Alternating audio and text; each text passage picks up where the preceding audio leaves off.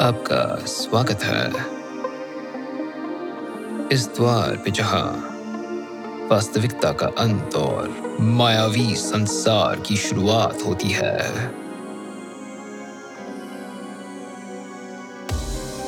अनुचित, अशुभनीय, नामुमकिन इस वास्तविकता की दीवारों के पार। अब आप प्रवेश कर रहे हैं इस विचित्र जगत में जहाँ दिया बुझते ही रात में भेड़ियों की गुर्राहट सुनाई देती है। एक ऐसी दुनिया जहाँ हर प्रार्थना का जवाब सिर्फ़ आसमान से गिरते पक्षियों की लाशों से हो।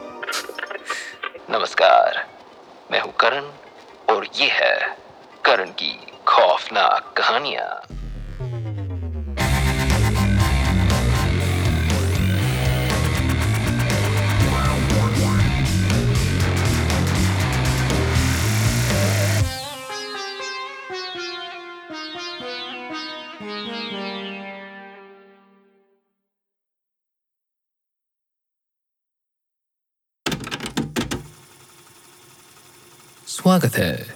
स्वागत है श्रोताओं, करण की खौफनाक कहानियों के एक और एपिसोड में। मुझे यकीन है, ये दो हफ्तों का इंतज़ार काफ़ी लंबा रहा होगा। अगर आप हमें इतना याद करते हैं तो मुझे भरोसा है कि आप हमारे सोशल मीडिया पेजेस, फेसबुक और इंस्टाग्राम पे फॉलो करते होंगे। रेडिट पे भी। डिस्क्रिप्शन में लिंक ज़रूर देखिएगा। आपको मालूम है, हर शनिवार को एक मूवी कोई हॉरर क्लासिक हमारे फेसबुक पेज पे लाइव स्ट्रीम करी जाएगी। ये बहुत बढ़िया मौका है मेरे निशाचर श्रोताओं के लिए। हाँ और मुझे बहुत खुशी होती है अपने ऑडियंस को पढ़ता देखकर, चाहे वो यूट्यूब हो, कोई पॉडकास्ट प्लेटफॉर्म हो, या सोशल मीडिया भी। मैं आपसे मिले प्यार के लिए बहुत बहुत शुक्रगुजार हूँ। मुझ पर कृपा बरस रही है और शो के फैंस पे भी कृपा बरसेगी। आज का एपिसोड शुरू करते हुए मैं आपको एक व्यक्तिगत कहानी बताना चाहूँगा। अपनी जवानी के शुरुआती दिनों में जब मैं आध्यात्मिक रूप से खोया हुआ था, मैं पुंडिचेरी घूमने गया था। जब मैं समुंदर के किनारे आवारा भटक रहा था। तब मेरे सामने एक कुबड़ी औरत आई, जो मुझे घूरे जा रही थी। वो बहुत बूढ़ी तो नहीं लग रही थी, पर जवान भी नहीं। मैं उसके बगल से निकल रहा था। तब वो मेरी ओर सिर घुमा के बोली, मैं तुम्हारा हाथ पढ़ सकती हूँ। मैं मान गया। तुम्हारा भविष्य इस मोड़ पे एकदम अनिश्चित है। कुछ संतुलन में गड़बड़ है पर बाद में शुक्र तुम्हारे जीवन में प्रवेश करेगा और तुम अपने लक्ष्य की तरफ़ चल पड़ोगे।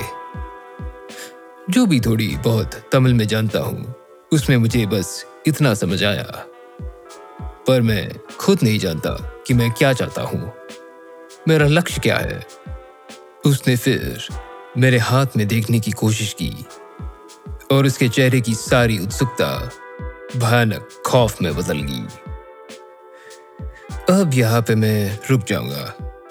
लोग हमेशा उनकी किस्मत में क्या लिखा है जानने के लिए तैयार रहते हैं। पर क्या कभी कभी उसे सुन या देखकर झेल पाते हैं? हमें आज की पहली कहानी में पता चलेगा, जो कि एक भविष्य बताने वाले के बारे में है। तो पेश है द रियल डॉक्टर मार्जिन की कहानी भविष्य वक्ता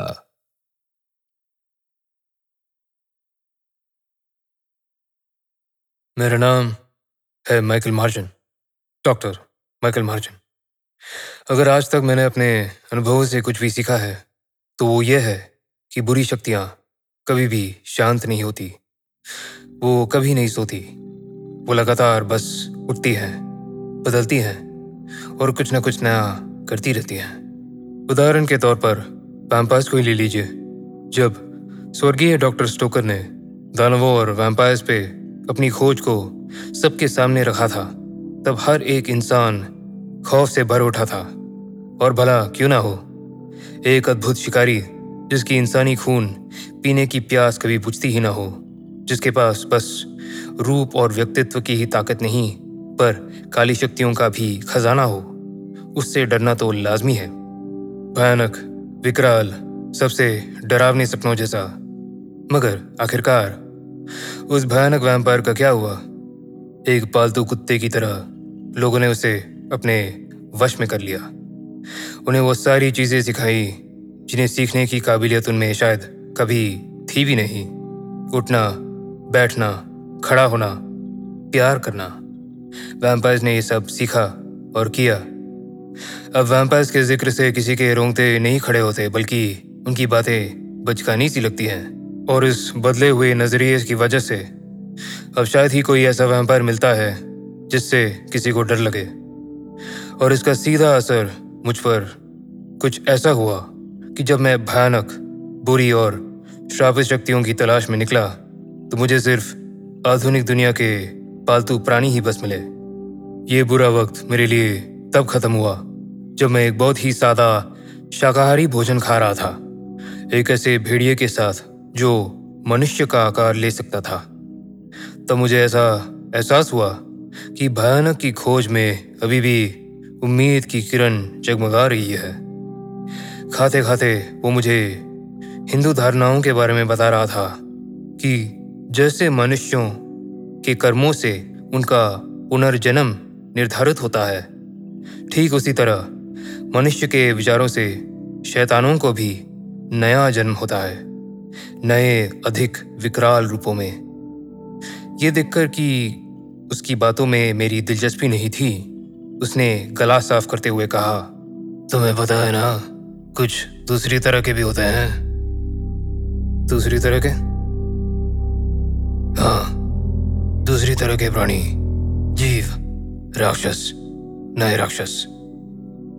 सच में, इस बात ने मेरा पूरा ध्यान खींच लिया था। किस तरह के राक्षस? उसने ब्रेड के एक टुकड़े को मसल कर टेबल पर बिखेरते हुए कहा, बुरी ताकतें कभी रुकती नहीं, डॉक्टर साहब। जब एक ताकत मरती है तो एक नई बुरी ताकत जन्म ले लेती है।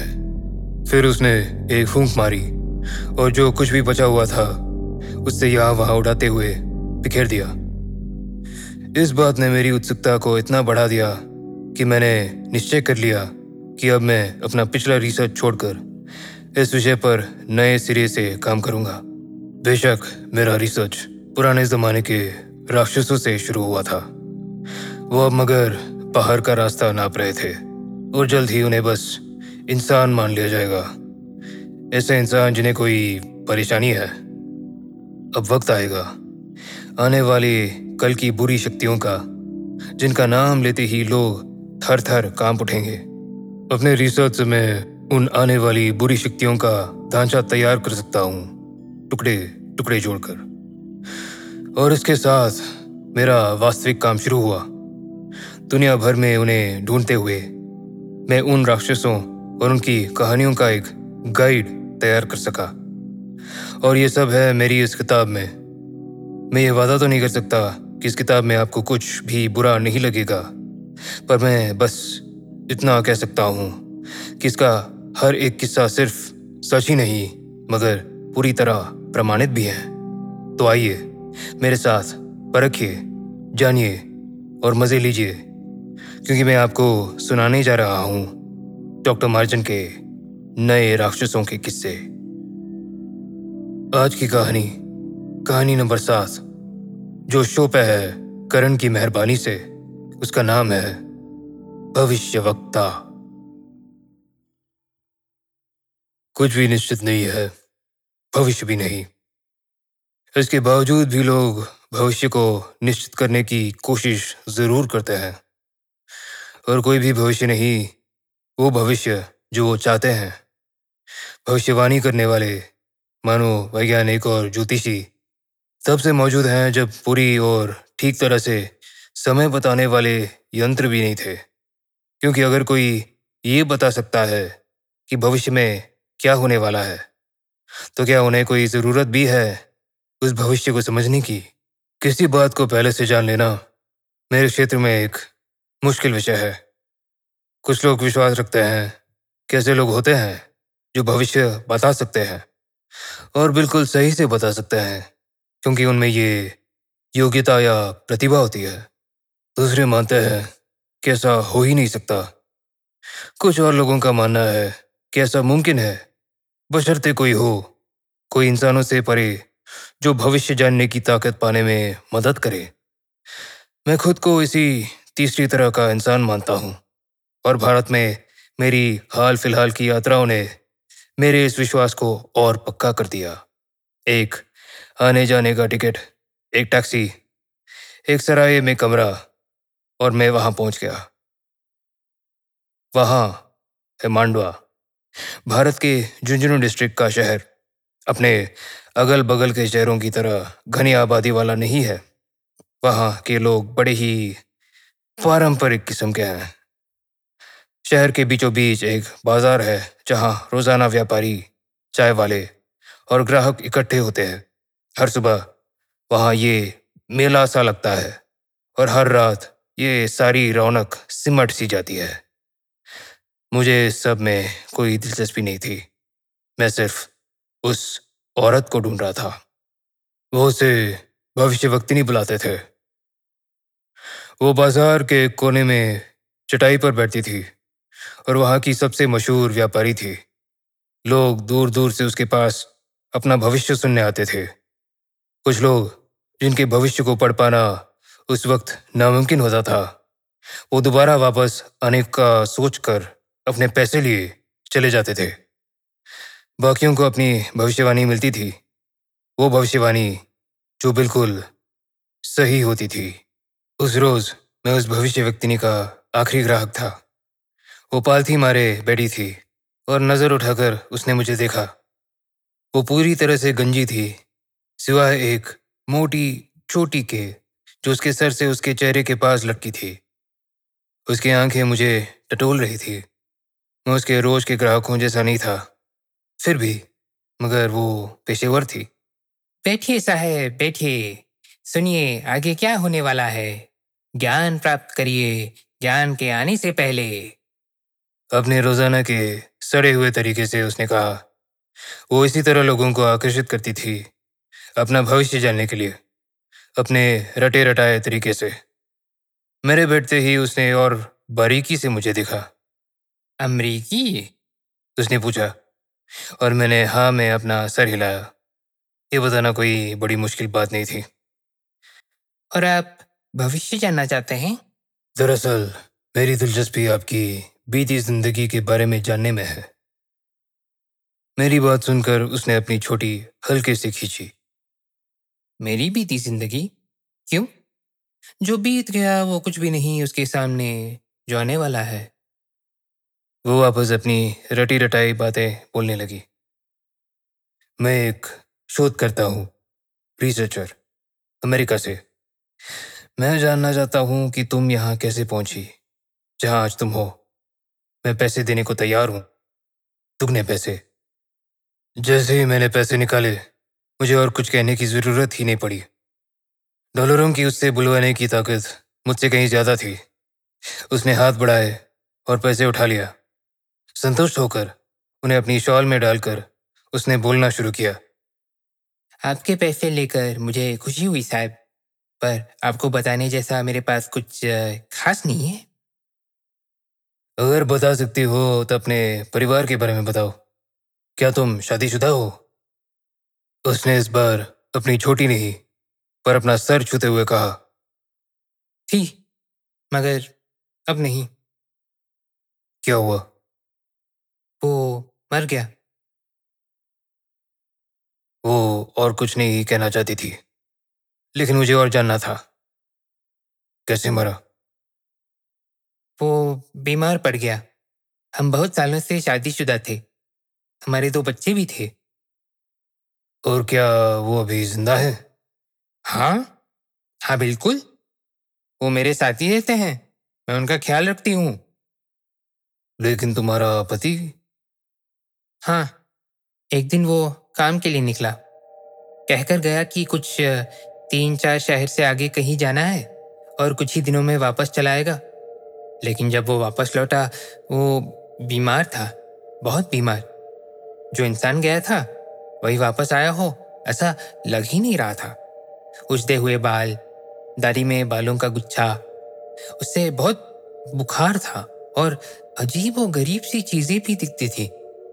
मैंने उसका ख्याल रखने की कोशिश की, लेकिन ये मुश्किल होता चला गया। वो बहुत गुस्सा हो जाता था और मुझे और मेरे बच्चों को डराने, धमकाने लगता था। वो पागल हो गया था। एक सुबह उसका बिस्तर बनाते वक्त मैंने उसके तकिए के नीचे एक चाकू देखा। मैं समझ गई, मेरे बच्चों की जान खतरे में थी। और तुमने क्या किया?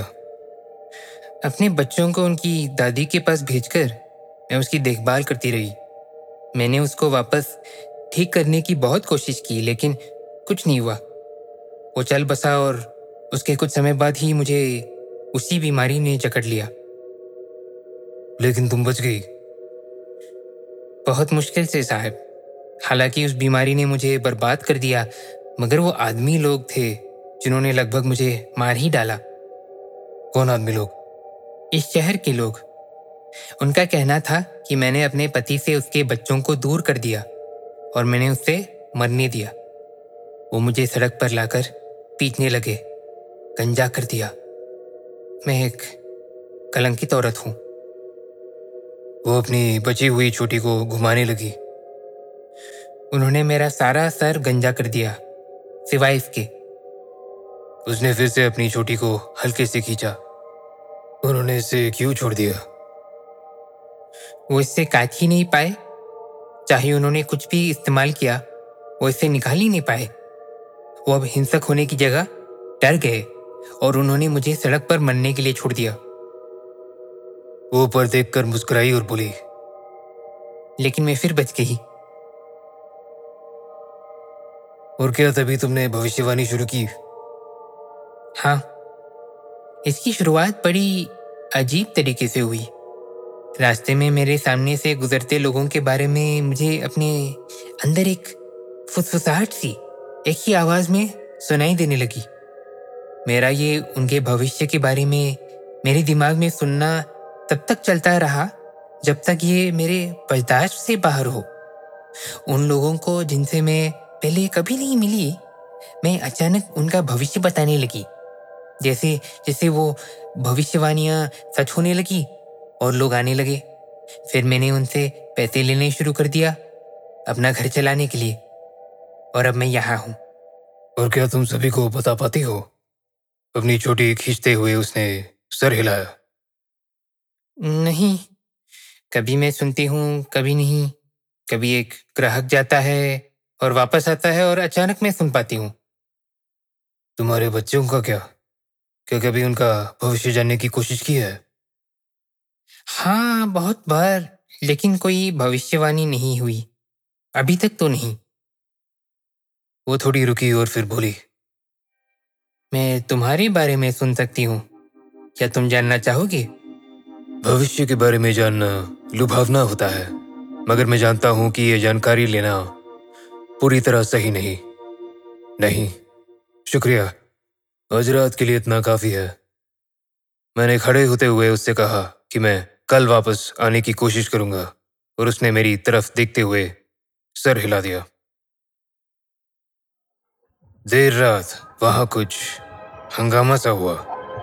कमरे से बाहर आकर मैंने देखा कि शहर के लोगों ने उसे उसके घर से घसीट कर बाहर निकाल लिया था और चौराहे के बीचों बीच एक खंबे से बाँध दिया था। मैं तेज़ी से उसकी ओर बढ़ा। ये देखने को कि हो क्या रहा है? और उसे किस चीज़ की सजा मिल रही है? काफ़ी देर तक कुछ ऐसे लोगों के साथ टूटी फूटी अंग्रेज़ी में बात करके, जो कि बहुत ही गुस्से थे, मुझे पता चला कि आखिर हुआ क्या है। उस भविष्यवक्तिनी ने अपने दोनों बच्चों को नींद में मार डाला था। मैं किसी तरह भीड़ को चीरता हुआ उस तक पहुँचा। मुझे देखकर उसकी आँखें उम्मीद से चमक उठी और उसने ज़ोर से मेरे हाथ पकड़ लिए। कृपया मेरी मदद करो। आपको मेरी मदद करनी ही पड़ेगी। ये मुझे मारने वाला है। वो मेरे हाथों को अपने चेहरे के पास ले गई और मुझसे विनती करने लगी। वो कह रहे हैं कि तुमने उन्हें मार डाला। वो कह रहे हैं कि तुमने उनका गला दबा दिया। उसने जवाब नहीं दिया और मेरी हाथ पकड़कर रोती रही। मैंने धीरे से अपने हाथ वापस खींचे और उसकी तरफ़ देखा। फिर मैंने हल्के से पूछा क्या तुमने ऐसा किया? वो चुप हो गई और मेरी तरफ़ देखते हुए हाँ में सर हिला दिया। उनके सोने के बाद आज मैं उनके कमरे में गई। मेरी आँखों के वो दो तारे सुकून से अपने बिस्तर पर सो रहे थे। और फिर मैंने सुना, क्या सुना? उनका भविष्य जो करने वाले थे, वो जैसे होंगे। वो जो अपनी ज़िंदगी में भुगतेंगे। और मुझे यह करना पड़ा। मैंने उनका भला ही किया। दया करो बाबूजी, दया। लेकिन तुमने उन्हें मार दिया। क्या तुम ये नहीं देख पा रही? तुम्हारे खुद के बच्चे। तुमने उन्हें ही मार डाला। उसने अपने होठ सिकोड़े, रोना बंद किया और ज़मीन की तरफ़ देखने लगी। जो हो गया वो कुछ भी नहीं। उसके सामने जो होगा वो फुसफुसाई। ये उसके आखिरी शब्द थे। फिर वो भीड़ उसे ले गई और एक चिटा पर डाल दिया, चिल्लाते हुए कि वो एक पिशाचनी है और फिर उसे ज़िंदा जला दिया। परंपरा, और क्या? मैं उस चिटा के पास खड़ा रहा जब तक कि वो पूरी तरह से खत्म ना होगी, जब तक कि उस चिटा की लपटें पूरी तरह से शांत ना होगी। जब तक कि वहाँ राख और जले हुए कंकाल के सिवाय कुछ नहीं था। एक कंकाल जिसकी चोटी अभी भी सही सलामत थी। एक फुफकारने की आवाज़ आई और वो चोटी हिली। एक बार, दो बार, फिर वो खड़ी हो गई और उस कंकाल से अलग हो गई। धीरे से उसमें से पतले पतले लंबे पैर सी चीज़ें निकली। जिन्होंने उसे ज़मीन से ऊपर उठा दिया। उसके हज़ारों पैर चले आगे, फिर पीछे, और फिर वो मेरी ओर बढ़े। वो भविष्य भविष्यवक्तिनी, अब वो औरत नहीं, मगर मेरे सामने खड़ा वो प्राणी था। वो प्राणी सहजीवी है, जिसका अपने मेजबान शरीर के साथ पारस्परिक रूप से लाभदायक रिश्ता होता है। या फिर यूँ कहिए, उन लोगों के साथ रिश्ता जो बांधने की प्रक्रिया से बच पाते हैं। वो उस इंसान से जुड़कर रहता और बदले में उस इंसान को अपनी ताकत देता। भविष्य बताने की ताकत। उस भविष्य वक्ता ने मेरी तरफ़ अपना सिर घुमाया और मैंने उसके गले में देखे असंख्य छोटे छोटे दांत। मेरे अंदर से एक आवाज़ आई। ऐसा लग रहा था जैसे मेरी सोच को कोई कैद कर रहा हो। और कोई दूसरा ही मुझे वो सोचने को मजबूर कर रहा हो। ऐसे विचार जो मेरे खुद के है ही नहीं। वो ख्याल कुछ ऐसे थे जैसे गहरी नींद में जाते वक्त आते हो। मगर अभी ऐसा लग रहा था जैसे उन ख्यालों को कोई आकार दे रहा हो पूरे वाक्य बनाने के लिए। माइकल मार्जिन मैं तुम्हें बहुत कुछ बता सकता हूँ। ऐसी बातें जो सिर्फ़ तुम जान पाओगे। उसने अपने पतले लंबे कदम मेरी ओर बढ़ाए। ये औरत माइकल मार्जिन तुम्हें से होशियार रहना चाहिए। एक शोधकर्ता के तौर पर मैं बहुत गर्व महसूस करता हूँ। मुझे बस इन प्राणियों के बारे में जानकारी इकट्ठी करनी होती है। उनकी सारी जानकारी लेकर मैं उन्हें वैसे ही उनके हाल पर छोड़ देता हूँ। इससे अधिक मेरा उनसे कोई संबंध नहीं। मैं कोई राक्षसों का शिकारी नहीं हूँ, लेकिन इस राक्षस के आमने सामने उसके खुले मुँह में देखते हुए जिसने अभी एक औरत को अपने दोनों बच्चों को मारने के लिए विवश कर दिया था और जो अब मुझे भ्रमित करने की कोशिश कर रहा था, मैं यूँ ही नहीं रह सकता था। भले ही उस चीज़ में भविष्य देखने की ताकत थी। एक ऐसी शक्ति जो किसी के पास नहीं होनी चाहिए, पर तो भी। वो ये नहीं देख पाया कि मैं उससे अपने पैरों के नीचे मसलने वाला हूँ। एक फुफकारने की आवाज़ सी आई, जैसे वो पिचक रहा था, और फिर बस एक सन्नाटा सा छा गया। शायद ये बस उस शहर के नींद से जगने की पहले की शांति थी। मगर मेरे लिए वो खामोशी थी अनजाने भविष्य के सुनहरी सुकून की। मैं जल्द ही वहाँ से निकल गया, कुछ और नई और खौफनाक चीज़ों की तलाश में।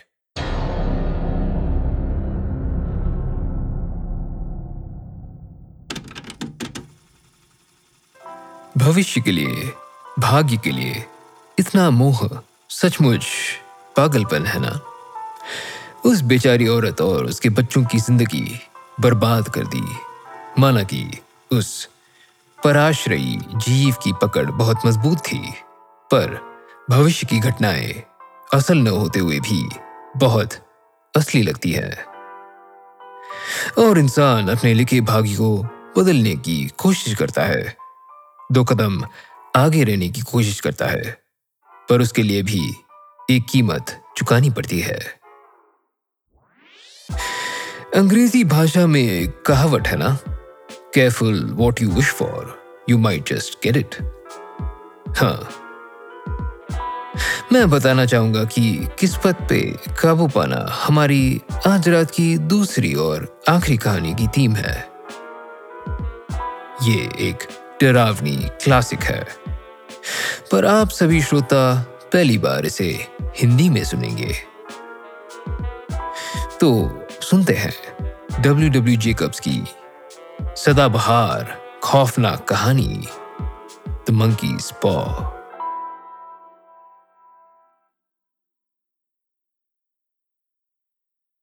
पहला भाग। बाहर रात भीगी और ठंडी थी, मगर लबन्नम विला के अंदर पर्दे टांगे हुए थे और गर्माहर लिए आग जल रही थी। बाप बेटे शतरंज के खेल में लगे हुए थे और चूँकि पिता को शतरंज के बारे में काफ़ी कुछ पता था। वो अपने राजा को नाहक ही गैर ज़रूरी मुश्किलों में डाले जा रहे थे। इतना कि आग के पास बैठी सफ़ेद बालों वाली अधेड़ औरत भी खुद को कुछ कहने से रोक नहीं पाई। बेड़ा अगर खो इस हवा का, मिस्टर वाइट, जिन्होंने शतरंज की एक गलती को बहुत देर बार देखा, कहने लगा, इस कोशिश में कि अब उससे उनका बेटा ना देख ले। मैं सुन रहा हूँ बेटा बोला, बोर्ड का मुआयना करते हुए और अपना हाथ आगे बढ़ाते हुए। चेक। अपने हाथ बोर्ड पे रखे हुए पिता ने कहा, मुझे नहीं लगता वो आ जाएगा मेट बेटे ने जवाब दिया, इतने दूर रहने की यही सबसे खराब बात है। वाइट साहब गुस्से में बोले और फिर अचानक कह उठे, दुनिया की सारी घटिया कीचड़ वाली और दूर दराज के रहने वाली जगहों में से ये जगह सबसे बदतर है। रास्ता गीला है और सड़क कीचड़ से भरा पड़ा है। मैं नहीं जानता लोग आखिर क्या सोच रहे हैं। शायद कुछ ऐसा कि, अरे, इस सड़क पर तो बस दो ही घर है। जैसा है वैसा रहने दो। कोई बात नहीं। उसकी पत्नी बोली, हो सकता है आप अगला हाथ जीत जाएँ। मिस्टर वाइट ने तुरंत सर घुमाया और माँ बेटे के बीच के इशारों को देख लिया। जवाब उनके होठों तक आकर रह गया और उन्होंने बस एक दोषी वाली मुस्कान को अपनी भूरी दाढ़ी में फटाफट छुपा लिया। वो आ गया। गेट के ज़ोर से बंद होने की आवाज़ और पैरों की आहट सुनकर हबर्ट वाइट बोल उठा। बुज़ुर्ग आदमी आने वाले का स्वागत करने हड़बड़ाहट में उठा और दरवाज़ा खोलते हुए आगंतुक से सहानुभूति जताने लगा। आगंतुक भी खुद से सहानुभूति जता रहा था। ये सुनकर मिसेस वाइट बोली "थ, थ", और अपने पति के कमरे में घुसते ही हल्के से खास पड़ी। पीछे पीछे एक लंबे चौड़े इंसान ने प्रवेश किया जिसकी छोटी चमकदार आँखें थी और लाल खुरदरा सा चेहरा। सार्जेंट मेजर मॉरिस उनकी पहचान कराते हुए मिस्टर वाइट बोले। सार्जेंट मेजर ने हाथ मिलाया और बैठकर काफ़ी संतुष्टि के साथ आग को देखने लगे। मिस्टर वाइट ने उतनी देर में विस्की की एक बोतल और ग्लासी निकाली और एक छोटी तांबे की केतली को आग पर चढ़ा दिया। तीसरे जाम के बाद उनकी आँखें और भी चमकदार हो गई और वो बातें करने लगे। वो छोटा सा परिवार उनके इर्द गिर्द जमा हो गया और काफ़ी दिलचस्पी से अपने उस मेहमान की कहानियाँ सुनने लगे, वो जो दूर से आया था। और जो असमंजस में डाल देने वाले किस्से और शूरवीरता की कहानियाँ सुना रहा है। लड़ाइयों के बारे में महामारियों के बारे में और अजीब गरीब लोगों के बारे में। इक्कीस साल पहले की बात है। मिस्टर वाइट ने अपनी पत्नी और बेटे से कहा जब वो भरी जवानी में चला गया था। और अब देखो। इन्हें देखकर नहीं लगता कि इतने दिन हो गए। मिसेस वाइट ने विनम्रता से कहा मैं खुद भी इंडिया जाना चाहता हूँ। बस यूँ ही थोड़ा देखने के लिए। चाह हो, वही बेहतर हो। साजन मेजर ने अपना सर हिलाते हुए कहा। अपना ग्लास नीचे रखते हुए उसने एक धीमी सी हामी भरी और फिर से अपने सर को हिलाया। अरे, मैं भी देखना चाहता हूँ उन पुरानी मंदिरों को, उन फकीरों को, उन बाजीगरों को। वो क्या था जो तुमने मुझे बताना शुरू किया था कुछ दिन पहले। एक बंदर के पंजे के बारे में कुछ। मोरिस। कुछ नहीं। सुनने लायक कुछ भी नहीं। बंदर का पंजा? मिसेस वाइट कोतूहल के साथ कह उठी अरे, वो कुछ थोड़ा ऐसा था, जिसे आप जादू कह सकते हैं। शायद। सर्जन मेजर ने लापरवाही से कहा। उनके तीनों सुनने वाले उनकी ओर बेसब्री से झुके। मेहमान ने बिना सोचे अपने खाली गिलास अपने होठों से लगाया और फिर उससे दोबारा नीचे रख दिया। उनके मेज़बान ने फिर से उसे भर दिया। देखने में साजन मेजर अपने पॉकेट को टटोलते हुए बोले, ये बस एक साधारण सा छोटा पंजा है, सुखाकर सहेजा हुआ। उन्होंने अपने जेब से कुछ निकाला और सबके सामने पेश किया। मिसेस वाइट मुँह बनाकर पीछे हट गई मगर उनके बेटे ने उससे ले लिया और काफ़ी कौतूहल से उसका निरीक्षण करने लगा। इसकी खास बात क्या है? मिस्टर वाइट पूछा अपने बेटे के हाथ से उससे लेकर और खुद देखने के बाद टेबल पे रखते हुए। एक बूढ़े फकीर ने इस पे मंत्र डाला है। एक बहुत ही पवित्र आत्मा। वो ये दिखाना चाहता था कि भाग्य ही लोगों का जीवन निर्धारित करता है। और जो उस भाग्य के खेल से छेड़छाड़ करते हैं, उन्हें जीवन में दुख ही प्राप्त होता है। उन्होंने इसमें एक मंत्र डाल दिया जिससे तीन अलग अलग लोगों को इसकी मदद से तीन इच्छाएँ प्राप्त हो सके। सुनाने का लहजा इतना अच्छा था कि सुनने वालों को इसका ध्यान था। कि उनकी हल्की सी हँसी से भी माहौल कुछ हिल सा गया। फिर सर, आपके पास तीनों क्यों नहीं है? हबर्ट वाइट चतुराई से बोला, उस सैनिक ने उस बात को ऐसे लिया जैसे अधेड़ लोग जवानी के अलड़पन को लेते हैं। है मेरे पास, उन्होंने कहा आहिस्ते से, और फिर उनका दागदार चेहरा सफ़ेद पड़ गया। फिर क्या सच में आपकी तीन इच्छाएँ पूरी हुई हैं? मिसेस वाइट ने पूछा। हाँ हुई। साजन मेजर ने कहा, और उनका ग्लास उनके मज़बूत दांतों से कुछ टकरा सा गया। किसी और ने भी कुछ इच्छा की क्या? उस बूढ़ी औरत ने फिर से पूछा। पहले इंसान को उसकी तीन मुरादें मिल गई। हाँ। मैं नहीं जानता उनमें से पहली दो क्या थी। पर तीसरी थी मौत। इसी वजह से मुझे ये पंजा मिला। उनका स्वर इतना गंभीर था कि सारे लोग खामोश हो गए। अगर तुम्हें तुम्हारी तीन मनोकामनाएँ मिल गई हैं तो फिर अब तो ये तुम्हारी किसी काम का नहीं है ना, मॉरिस? आखिरकार उस बूढ़े आदमी ने कहा, फिर तुमने इससे क्यों रखा हुआ है? सिपाही ने अपना सर हिलाया। पसंद की बात है, शायद। एक बार इसे बेचने का ख्याल आया था मेरे मन में। मगर मुझे नहीं लगता मैं ऐसा करूँगा। इसने पहले ही काफ़ी उत्पात मचा दिया है। और लोग इसे खरीदेंगे भी नहीं। कुछ को लगता है कि ये बस एक पागल किस्सा है। और जिनको ऐसा नहीं लगता, वो पहले से आजमाना चाहते हैं और फिर मुझसे इसके पैसे देना चाहते हैं। अगर तुम्हें और तीन इच्छाएँ पूरी करने का मौका मिले, क्या तुम उन्हें लोगे? मैं नहीं जानता। मैं नहीं जानता। पंजे को उठाकर और उससे अपने अंगूठे और पहली उंगली के बीच में झुलाते हुए अचानक से उसने आग में फेंक दिया। मिस्टर वाइट ने एक हल्की सी चीख के साथ फटाफट झुककर उससे आग से निकाल लिया। बेहतर होगा कि उससे जल जाने दो। उस सिपाही ने पूरी शिद्दत से कहा, अगर ये तुम्हें नहीं चाहिए मॉरिस तो तुम ये मुझे दे दो। नहीं, उसके दोस्त ने सख्ती से कहा, मैंने उससे आग में फेंक दिया था। अगर तुम इससे रखते हो तो बाद में जो होगा, उसके लिए मुझे दोषी मत ठहराना। एक समझदार इंसान की तरह इससे वापस आग में फेंक दो। दूसरे ने नाम में सर हिलाया। और अपनी नई चीज़ को ध्यान से देखते हुए बोला, कैसे करते हो तुम? इसे अपने दाहिने हाथ में ऊपर की ओर करके पकड़ो और ज़ोर से अपनी मनोकामना मांगो। हाँ मगर मैं तुम्हें इसके नतीजे की चेतावनी देता हूँ।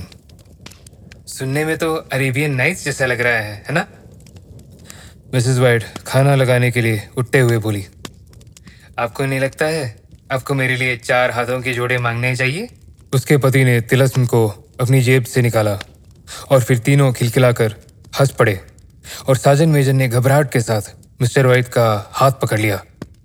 अगर मांगना ही है तो कुछ समझदारी की चीज़ मांगो। मिस्टर वाइट ने उससे वापस अपने जेब में डाल दिया और कुर्सियाँ लगाते हुए अपने दोस्त को टेबल की ओर बुलाया। खाने खाने के कार्यक्रम में वो तिलस्म कुछ हद तक लोगों के ध्यान से निकल गया। और फिर बाद में वो तीनों असमंजस में बैठे अपने आगंतुक के कुछ और इंडिया के किस्से कहानियाँ सुनने लगे। जैसे ही अपने मेहमान को वाइट परिवार ने अलविदा कहा, जो कि रात की आखिर ट्रेन पकड़ने को निकल चुके थे, मिस्टर वाइट बोले, अगर ये बंदर के पंजे की कहानी ऐसी वैसी या झूठी मोटी निकली तो हम उसे ज़्यादा महत्व नहीं देंगे। क्या आपने उन्हें इसके बदले में कुछ दिया? मिसेस वाइट ने अपनी पति को नज़दीक से देखते हुए पूछा, आ, कुछ थोड़ा सा वो लेना नहीं चाहता था, मगर मैंने उसे वो ज़बरदस्ती दे दिया। फिर उसने दोबारा इस बात पे ज़ोर दिया कि मैं उसे फेंक दूँ। ओह बिल्कुल। हर्बर्ट झूठ मूठ का डर दिखाता हुआ बोला, अरे, अब हम अमीर और मशहूर और खुश होने वाले हैं ना? पिताजी, आप ये इच्छा करो कि आप शहंजा बन जाओ, पहली इच्छा के तौर पर। फिर माँ आप पर हुक्म नहीं चला सकेंगी। ऐसा कह के वो टेबल के इर्द गिर्द भागने लगा और उसके पीछे थी मिसेस वाइट जिन्होंने हथियार के तौर पे हाथों में एक रुमाल ले रखा था। मिस्टर वाइट ने अपनी पॉकेट से वो पंजा निकाला और उसे शक की नज़र से देखते हुए बोला, मुझे नहीं पता क्या मांगना है। और ये बात सच है। ऐसा लगता है कि मुझे जो भी चाहिए, वो सब है मेरे पास। आपने अगर घर के सारे उधार भी बस चुका दिए तो आप बहुत खुश होंगे, नहीं? हवर्ड ने उनके कंधे पर हाथ रखते हुए कहा, अरे, आप दो सौ पाउंड की इच्छा कर लो फिर। उतना तो काफ़ी होगा।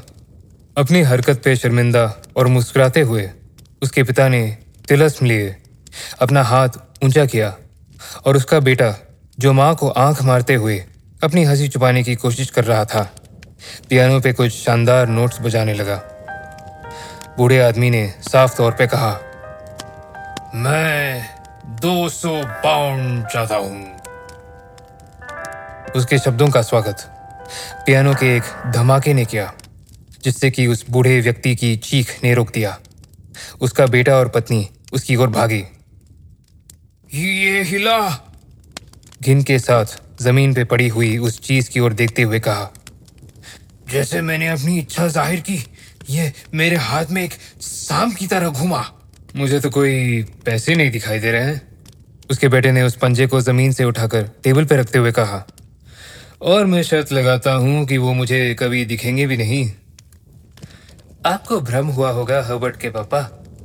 उसकी पत्नी ने कुछ परेशान होती हुई सी बोली। उसने अपना सर हिलाया। खैर, कोई बात नहीं। कोई गड़बड़ नहीं हुई, पर इसने मुझे चौंका दिया। वो फिर आग के पास बैठ गए और दोनों मर्दों ने अपने पाइप्स खत्म किए। बाहर, हवा बहुत ही तेज़ी से चल रही थी और बूढ़े आदमी का ध्यान ऊपर के कमरे के ज़ोर से बजते दरवाजे पे गया।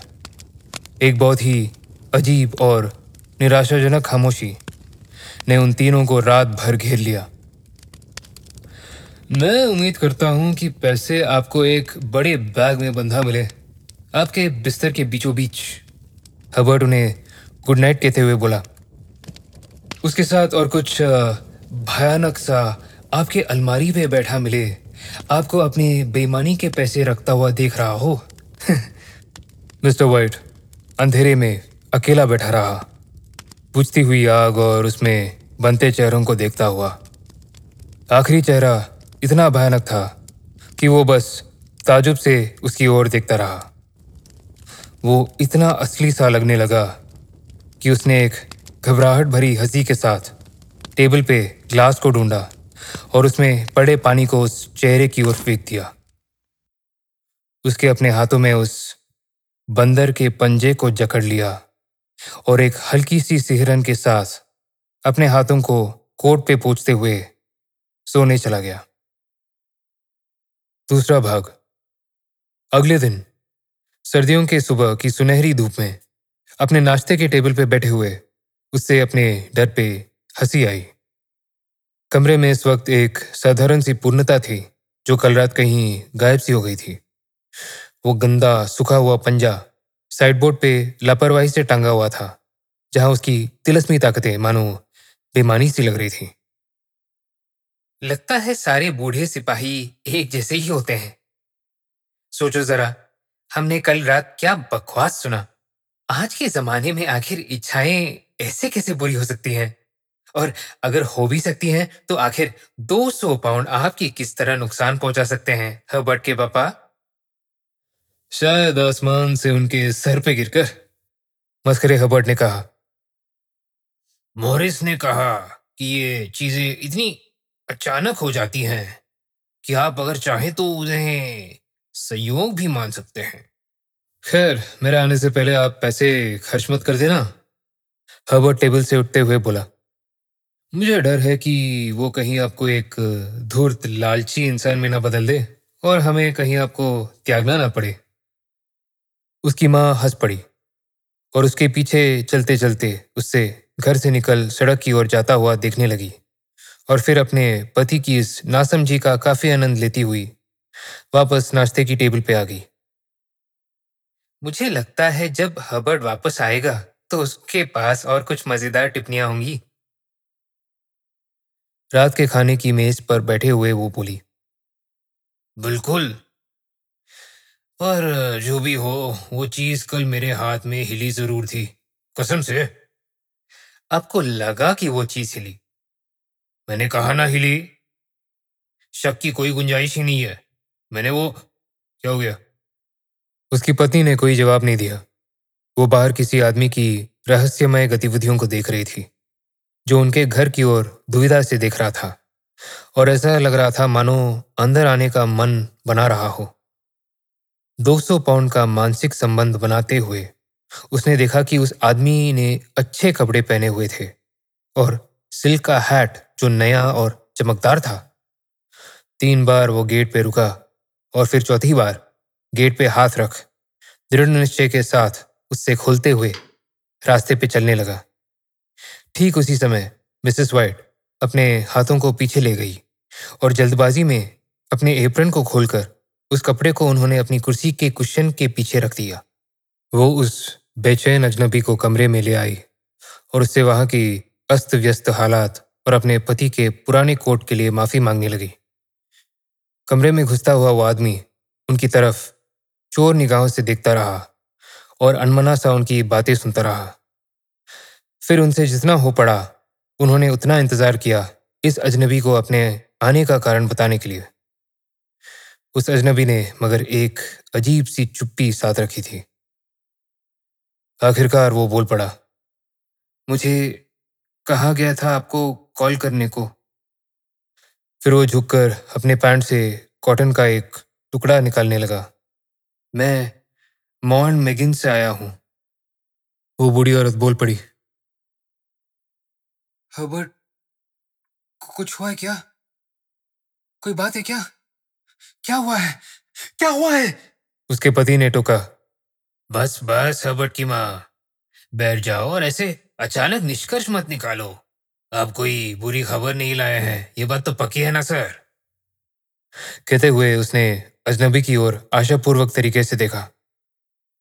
मैं माफ़ी चाहता हूँ, अजनबी ने कहना शुरू किया। उससे चोट लगी है क्या? माँ ने उत्तेजित होकर पूछा। आने वाला हम ही में झुक गया, बुरी तरह से, पर उससे कोई तकलीफ़ नहीं है। ओह शुक्र है भगवान का। शुक्र है इस बात का। शुक्र।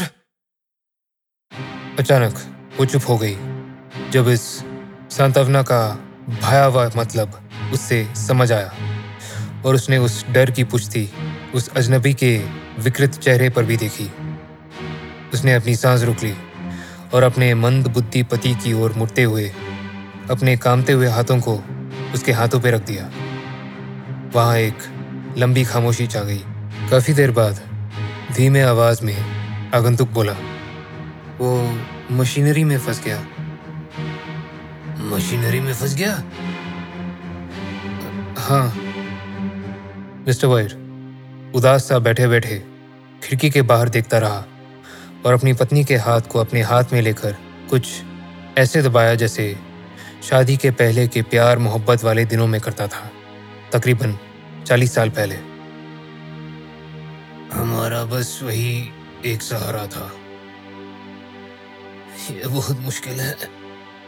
दूसरा खासा और उठकर धीरे से खिड़की की ओर चल पड़ा। कंपनी चाहती है कि मैं आपको आपके इस भारी नुकसान के लिए उनकी सच्ची सहानुभूति दूँ। उसने कहा बिना अगल बगल देखते हुए। मैं निवेदन करता हूँ कि आप इस बात को समझे कि मैं बस उनका एक सेवक हूँ और इस वक्त बस उनकी आज्ञा का पालन कर रहा हूँ।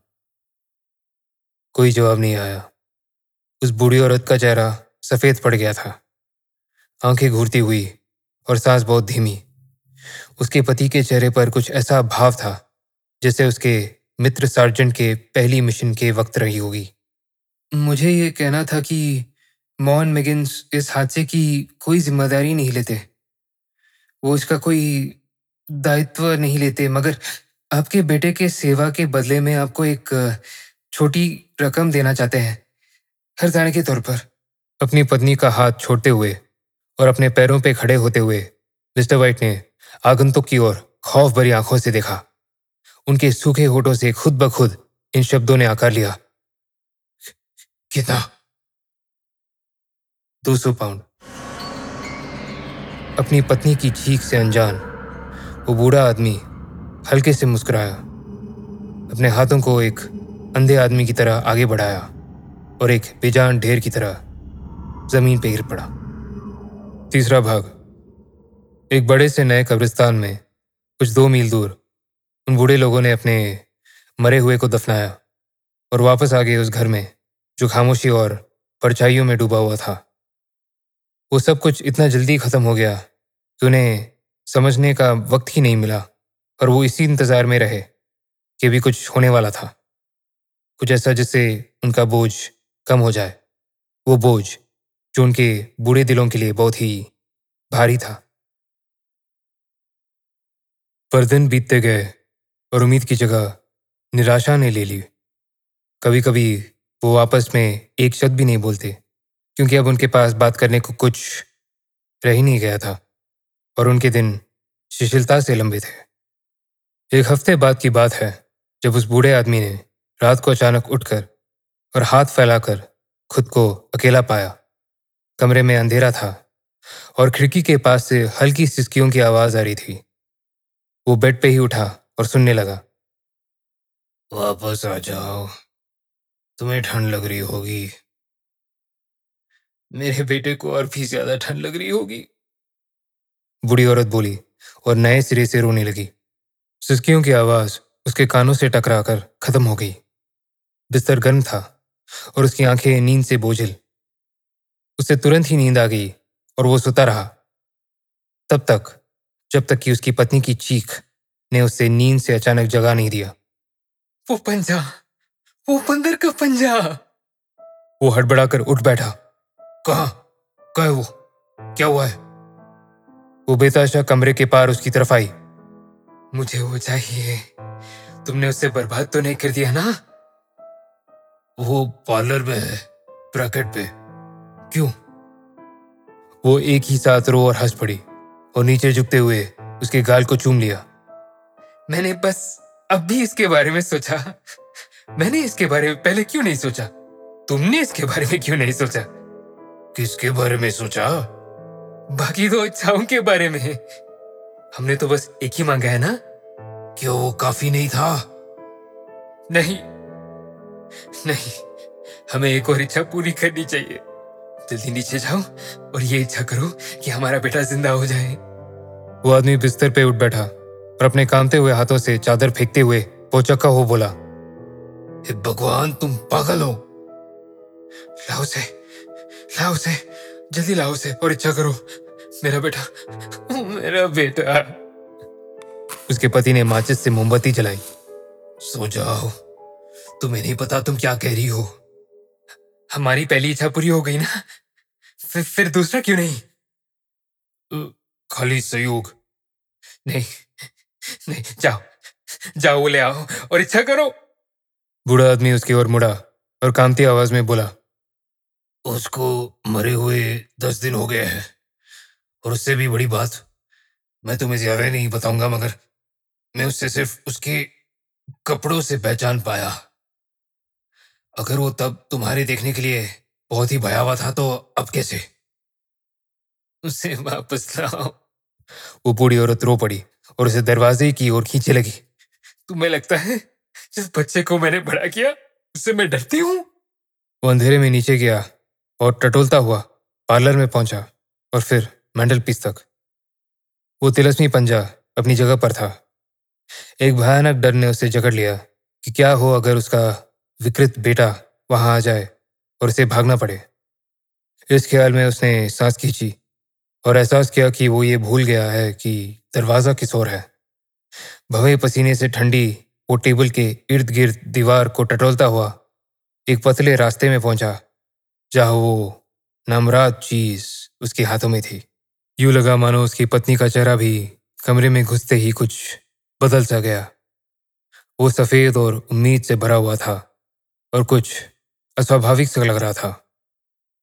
उसे अपनी पत्नी से डर लगने लगा। इच्छा मांगो। ये बेवकूफ़ी है और गलत है। मांगो। उसने अपना हाथ उठाया। मैं चाहता हूँ कि मेरा बेटा ज़िंदा हो जाए। तिलस्म ज़मीन पे गिर पड़ा और उसने उसकी ओर डरे हुए देखा।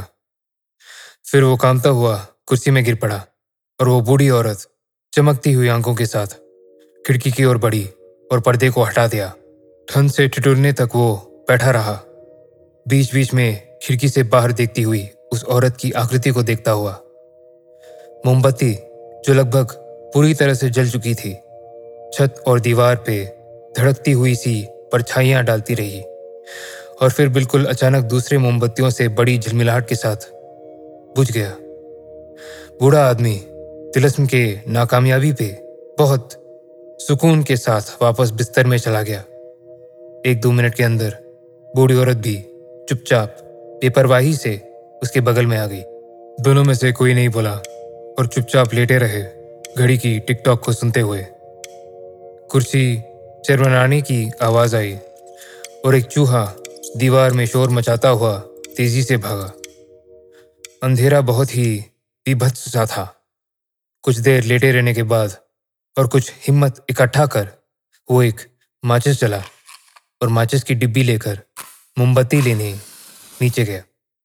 आखिरी सीढ़ी पे माचिस बुझ गई और जैसे ही वो दूसरी जलाने को रुका ठीक उसी वक्त, सामने के दरवाजे पे एक बहुत ही धीमी, हल्की और गुप्त सी खटखटाहट हुई।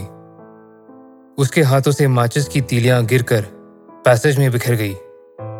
वो जड़ सा खड़ा रहा, सांस थामे, जब तक दोबारा खटखटाहट सुनाई ना दी। वो मुड़ा और तेज़ी से अपने कमरे की ओर भागा और अपने पीछे दरवाज़ा बंद कर दिया। तीसरी खटखटाहट पूरे घर में सुनाई पड़ी। वो क्या था? चूहा। वो चूहा था। उसने मुझे सीढ़ियों पर पार किया था। उसकी पत्नी बेड पर बैठे कान लगाकर सुनने लगी। एक ज़ोर की खटखटाहट पूरे घर में गूंज उठी। हबर्ट वो हबर्ट है। हबर्ट हबर्ट वो दरवाजे की ओर भागी, पर उसका पति उससे आगे था, जिसने उसकी बाह को ज़ोर से पकड़ लिया। तुम क्या करने जा रही हो? उसने भर्राई हुई आवाज़ में पूछा, वो मेरा बेटा है, वो हबर्ट है। वो रो पड़ी, मशीनी तौर पे संघर्ष करते हुए। मैं भूल गई थी कि वो दो मील दूर है। तुमने मुझे पकड़ के रखा है? जाने दो मुझे, जाने दो मुझे मुझे दरवाज़ा खोलना है। भगवान के नाम पे उससे अंदर मत आने दो। वो बूढ़ा आदमी कामते हुए बोला तुम अपने खुद के बेटे से डर रहे हो। मुझे जाने दो। मैं आ रही हूँ, हबर्ट। हबर्ट, मैं आ रही हूँ। फिर एक खटखटाहट हुई। फिर एक और। बूढ़ी औरत ने खुद को अचानक अपनी पति की पकड़ से खींचा और आज़ाद होकर कमरे से भाग निकली। उसका पति उसके पीछे भागा और सीढ़ियों से नीचे हड़बड़ाती अपनी पत्नी को पुकारने लगा। उससे जंजीर के खुलने और नीचे वाले कुंडी के निकालने की आवाज़ आई। फिर बूढ़ी औरत की आवाज़ तनावपूर्ण और हाफती हुई। ये कुंडी नीचे आओ मैं इस तक पहुँच नहीं पा रही। मगर उसका पति अपने हाथों और घुटनों के सहारे ज़मीन पे पागलों की तरह उस पंजे को खोज रहा था।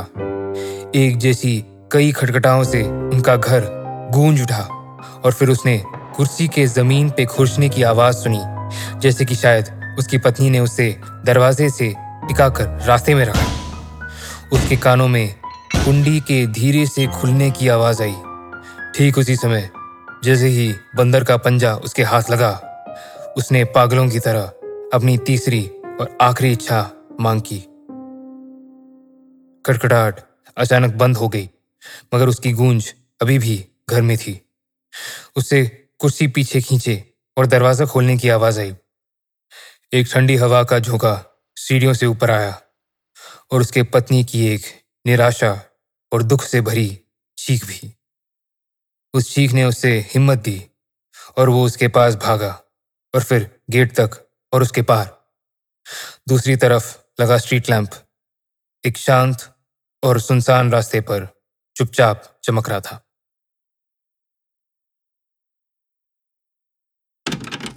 मैंने वो कहानी जो शुरू की थी, वो खत्म नहीं करी ना? वो मुझे भविष्य बताना चाहती थी। भले ही बहुत डरते हुए वो मुझे बताना चाहती थी कि मैं किस रास्ते पे जाऊँगा। मैंने अपनी मुट्ठी बंद की और सिर हिला के उसे इशारा किया कि वो मुझे ना बताए। अगर मैं कुछ चाहता था और किसी चीज़ के पीछे जाना चाहता था तो मैं उसे डर कैसे सकता था? आज जब मैं सोचता हूँ कि मैं कहा हूँ तो मैं उसको, उसके खौफ के लिए दोष नहीं देता हूँ। मैं आज जहाँ हूँ, खुश हूँ। इंसान हमेशा अपना भाग्य जानने की कोशिश करता है। उसे बदलने की कोशिश करता है। पर ऐसा कभी होता नहीं है ना? मैंने उस औरत को थोड़ा बहुत जो दे सकता था, दे दिया और आगे चलता बना। वो उन नोटों को पकड़ी, खड़ी रही और मुझे घूरती रही। और ये है हमारी कहानी का अंत, दोस्तों। अब बस, तारों से भरे आसमान को देखिए और ये जान लीजिए, श्रोताओं, कि जो लिखा जा चुका है, वो लिखा जा चुका है। आप सावधान रह सकते हैं, पर कभी अपनी किस्मत से डर के नहीं रह सकते। और आपको पता है कि और क्या लिखा जा चुका है। करण की खौफनाक कहानियों का एपिसोड सिक्स, आज से ठीक दो हफ़्ते बाद। तो तब तक के लिए सुरक्षित रहे और शुभ रात्रि।